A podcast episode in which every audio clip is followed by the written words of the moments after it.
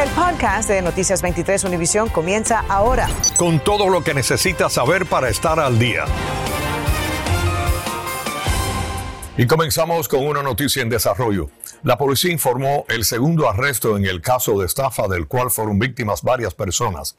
De acuerdo con el informe, Jordani Carriles Díaz fue localizado en un hotel en Kissimmee, aquí en la Florida, y está acusado de fraude en el que a más de 10 familias les fue rentada la misma casa en Homestead. Recordemos que en días pasados las autoridades también arrestaron a Priscilla Marie Contreras, otra de las sospechosas estafa y quien aún permanece en la cárcel de TGK. ¿Qué tal? Tengan todos muy buenas tardes. Les saluda Ambrosio Hernández. Mi colega Sandra Peebles está en una asignación especial. El caso del cubano quien perdió a su hijo y también a su esposa en el río Bravo ha afectado a esta comunidad. Javier Díaz conversó esta tarde en Jayalía con la familia de Guillermo Alan Matos, donde él, su hijo y esposa iban a vivir cuando llegaran aquí a los Estados Unidos. Además, habló también con el padre directamente desde México y nos tiene nuevos detalles sobre este triste caso. Javier. Gracias, buenas tardes. Hoy pude conversar hace algunos minutos aquí en Jayalía con la tía y la prima de Guillermo Alan Matos. Ellas nos dijeron que el padre de Guillermo ya se encuentra en México con él, ayudándole con este momento tan difícil para toda la familia. También hoy pude conversar con Guillermo vía telefónica. Escuchemos lo que me dijo brevemente sobre qué se sabe sobre el paradero del cuerpo de su esposa en estos momentos lo único que yo quiero es encontrar el cuerpo de mi esposa para yo poderle eh, darle el destino que lleva y podérselo enviar a su familia que está esperándolo como loca en Uruguay, tan devastada la familia de Guillermo también le está pidiendo ayuda a los senadores y congresistas del estado de la Florida para que le ayuden a tramitar una visa humanitaria. Guillermo dicen que teme por su salud, que teme que Guillermo pueda atentar contra su vida a raíz de esta desgracia. Escuchemos brevemente el mensaje que le envían a la comunidad. Que no duermo, no vivo y con miedo llamándolo cada cinco minutos porque no sé lo que puede hacer él. El cuerpo de, la esposa no aparece, la más que apareció es del niño. Y él vino a este país con un propósito de, de querer, de querer.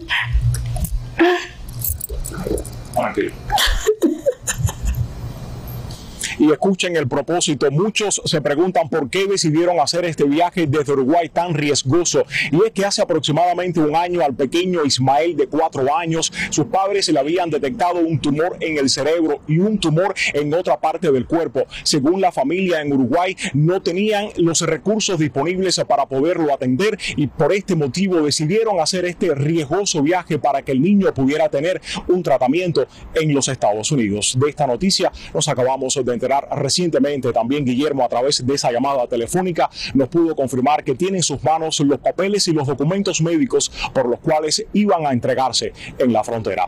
En vivo desde Jayalía, soy Javier Díaz en Noticias 23, Univisión. Gracias, Javier. Sin duda alguna que ha afectado a la comunidad. Perdón, y ahora con esta nueva información aún más. Un hombre murió esta mañana luego de una persecución policial en el noroeste de Miami-Dade. Todo comenzó luego de que tras un operativo de rutina para concientizar a la comunidad sobre el uso del cinturón de seguridad, el sujeto huyó de las autoridades y respetando una luz roja. Tatiana Irizar nos tiene más desde el lugar de los hechos. Ambrosio amigos, muy buenas tardes. Efectivamente, la persecución, esta mortal persecución terminó en el centro comercial que tengo a mis espaldas, a donde llegó este sujeto en su vehículo y cuando se bajó lo hizo con dos cuchillos que se negó a soltar a pesar de que lo alertó la policía. Se conoció que el sospechoso tenía 32 años y era hispano. Según las autoridades, todo comenzó alrededor de las 8 de la mañana de este viernes tras un operativo de rutina de concientización a la comunidad de la Policía Motorizada de Miami-Dade sobre el uso del cinturón de seguridad. En la 167 calle con la 67 avenida del noroeste, justo a la salida de la Palmetto. Un sargento estaba supervisando entre los autos cuando este individuo irrespetó la luz roja y huyó a toda velocidad de la policía en un sedán verde, chocando varios vehículos en el trayecto. Siguió hasta aquí, hasta la 186 calle con la 67 avenida, impactando con una columna cerca de este restaurante. Fueron seis autos en total los que quedaron chocados por este vehículo. Escuchamos las declaraciones del director de la policía de Miami-Dade en torno a este caso. El individuo salió del carro armado con dos cuchillos de cocinas. El individuo inmediatamente estaba de, de próxima Cuerpos de cerca de un civil, una mujer civil, y el sargento tuvo la presencia y trató de hablar con el, con el individuo para calmar la situación y pedirle que por favor desechara los, los cuchillos. El individuo no escuchó y siguió avanzando hacia el oficial, hacia el sargento, armado con los dos cuchillos, uno en cada mano. El sargento disparó su arma de fuego. Cuerpos de rescate practicaron maniobras de reanimación al sujeto, pero ya conocemos el desenlace fatal de este incidente. Conocimos también que el oficial involucrado estará ejerciendo hasta que se, se conozcan los detalles de esta investigación labores administrativas. Es todo lo que tengo en vivo desde el noroeste de Miami-Dade. Soy Tatiana Irizar, Noticias 23, Univisión. Gracias, Tatiana. La policía detuvo hoy a un niño de solo siete años de edad por acusaciones de llevar un arma de fuego a la escuela primaria Dillard en Fort Lauderdale.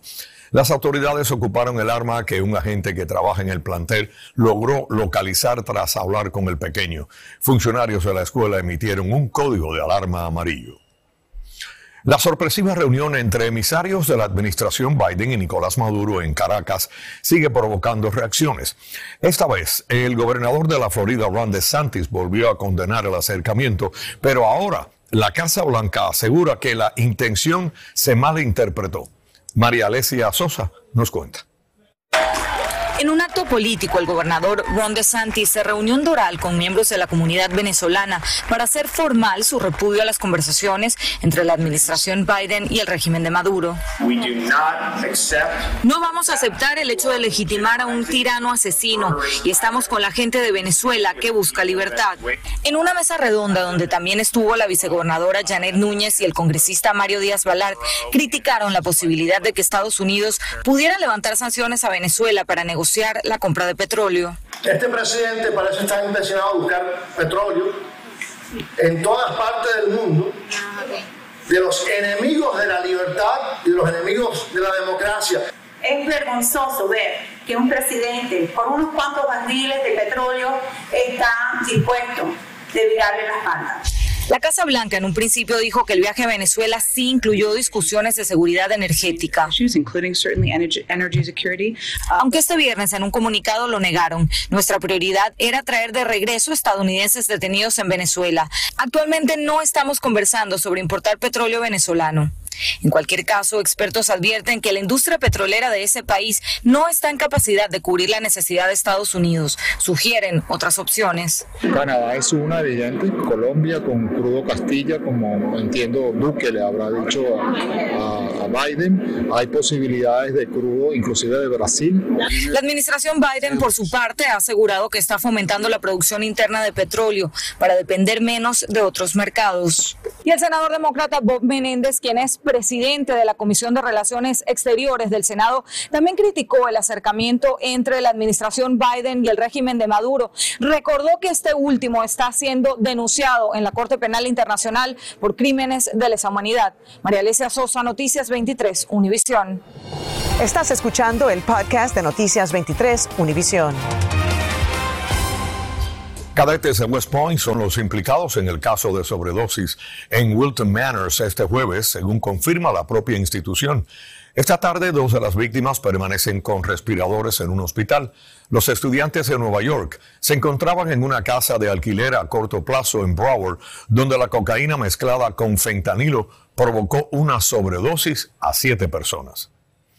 Bueno, comienza otro fin de semana de Spring Break. Aquí en el sur de la Florida, y miles de visitantes y residentes se preparan para disfrutar de la playa. El plan dispuesto por las autoridades en estos días de eventos y alta afluencia de personas está en marcha. Rani Anciani recorrió Miami Beach y nos cuenta cómo está el ambiente. Vengo de Austin, Texas. De todos lados hay visitantes y siguen llegando a disfrutar de Miami Beach en Spring Break. Hay muy bien la seguridad aquí, so es muy hermoso aquí como está todo. Hay un plan para controlar el distrito de entretenimiento y evitar las aglomeraciones y el caos que se vivió el año anterior. La gente bastante educada, más tranquila, más amable se nota la diferencia. En comparación con el año pasado y este Spring Break, ¿cómo lo ve? 100% mejor más control, más policía en la calle, eh, la gente se siente confiado. Eso nos dijo Alcides Aguilera, que conoce la playa como suya tras 40 años viviendo en la zona. Turistas y residentes están disfrutando del buen clima y la naturaleza. Todo ha estado muy bien. Eh, de hecho, tuvimos un pequeño incidente, pero enseguida nos ayudaron. Este, hay muchísima, muchísima seguridad. Si viene a la playa, recuerde que durante este mes hay prohibición a los locales nocturnos de vender alcohol después de las 2 de la mañana. También en la arena de la playa no se permite tomar alcohol, llevar neveras, inflables, mesas y poner música alta. Cada weekend en marzo tenemos la ayuda de los policías de Miami-Dade. Ojo con el tránsito. Estará bloqueado para no residentes entre Flamingo Park y el sur de la Quinta Calle durante el fin de semana. El estacionamiento en la calle entre la Ocean Drive y la Collins Avenue y las calles 5 y la 15 en todo el distrito de entretenimiento está solamente limitado para residentes que tengan un pase de estacionamiento en la zona residencial 5. En nuestro recorrido vimos vigilancia policial en las zonas de más afluencia y guardacostas por mar y tierra. Raine Anciani, Noticias 23, Univisión. Gracias a Raine. Bueno, ya está en su casa. El ejecutivo de Cinco que permaneció por más de cuatro años detenido por el régimen de Venezuela y liberado tras la reunión entre funcionarios de la administración Biden y Nicolás Maduro. Doricer Alvarado conversó con su esposa sobre cómo ha sido su regreso a casa. Fueron días difíciles, pero eh, bueno, ya ayer en la noche fui liberado. Ese fue el mensaje que envió Gustavo Cárdenas a su familia horas después de su liberación. Ya está en casa, tras cuatro años y cuatro meses de ser detenido por el régimen de Maduro. Su liberación sorprendió a los Cárdenas, tal cual como el día que fue apresado. Quedamos en shock porque de verdad fue una sorpresa total, no, no esperábamos esta noticia. Gustavo Cárdenas fue detenido en 2017 junto a otros cinco ejecutivos en Venezuela. Su familia solo pudo verlo una vez en cuatro años. Su liberación se registró tras la visita de una delegación de la administración de Biden a Caracas. ¿Usted cree que su esposo fue un rehén del régimen de Maduro, del chavismo? Yo solo creo que fue una persona a la cual metieron presa injustamente por un delito que no cometió. María Elena asegura que su esposo ahora con 50 libras menos poco habla de su detención y que recuerda a los otros ejecutivos que aún permanecen bajo custodia del régimen venezolano. Lo justo es que todos regresen a casa. Lo justo es que, que todas las familias estén viviendo lo que yo estoy viviendo en este momento. Señala que tiene pocos detalles de cómo ocurrió su liberación. La esposa de Gustavo Cárdenas nos dijo que por ahora está enfocado en recuperar el tiempo que perdió junto a su familia, retomar su vida, pero que también su felicidad será plena cuando sus otros compañeros de trabajo sean liberados. Es lo que tengo, soy Doris Alvarado, Noticias 23, Univisión.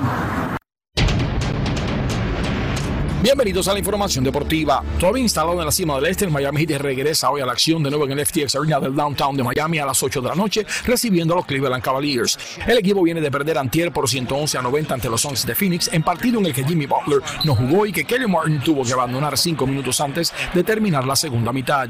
El Inter Miami regresa a la acción mañana en su casa del Dry Pink Stadium de Fort Lauderdale, recibiendo a Los Ángeles FC y estará buscando su primera victoria de la temporada, tras el empate a cero ante el Chicago Fire en el inaugural el 26 de febrero y la aplastante derrota del domingo pasado en Austin de 5 goles a 1 ante el Austin FC, el equipo necesita un triunfo que levante no solo su moral, sino la de sus fans, quienes esperan ver mucho más que lo visto en los dos primeros partidos de esta contienda 2022. La Asociación de Peloteros Profesionales Cubanos intentará conformar un equipo de peloteros cubanos emigrados para participar en el próximo Clásico Mundial de Béisbol. Es algo que por mucho tiempo fue solo una idea que ahora parece estar tomando forma. La asociación es liderada por el cubano Mario Fernández, así como exjugadores de las mayores como Orlando El Duque Hernández, Luis Tian, Edilberto Oropesa, Reina Rocha y Euclides Rojas, entre otros.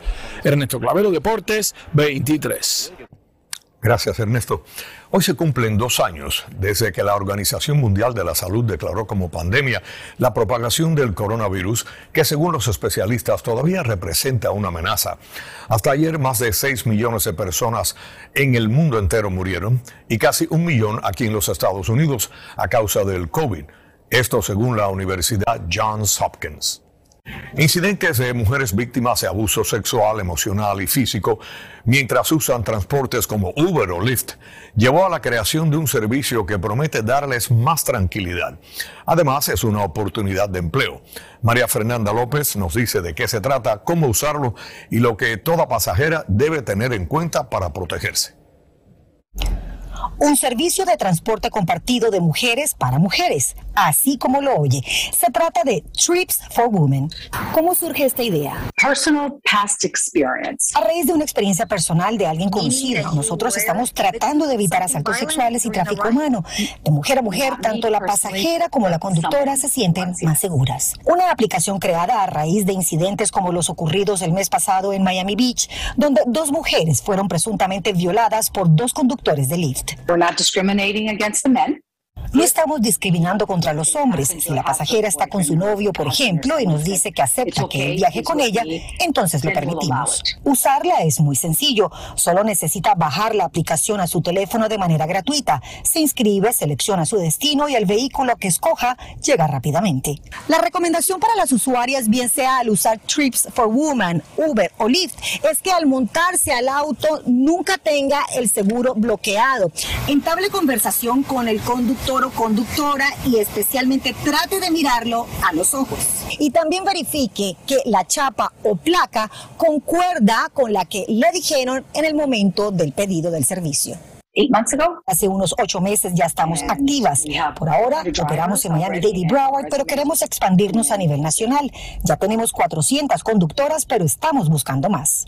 Y las ventajas para una conductora de Trips for Women es que va a tener un pago diario. Le pagan más que la competencia. Se queda con el 60% del valor de cada viaje y tiene garantía de pago por viajes cortos. Deben tener una copia de la licencia de conducción y seguro. Auto cuatro puertas modelo del 2010 para arriba. Las gomas deben estar en buen estado y tener una cuenta bancaria. Las conductoras deben también pasar por un chequeo o background para saber su historial criminal. Informó María Fernanda López, Noticias 23, Univisión. Gracias a María Fernanda por esa información muy valiosa. Acabas de escuchar el podcast de Noticias 23 Univisión. Puedes descubrir lo mejor de los podcasts de Univisión en la aplicación de Euforia o en univision.com diagonal podcasts.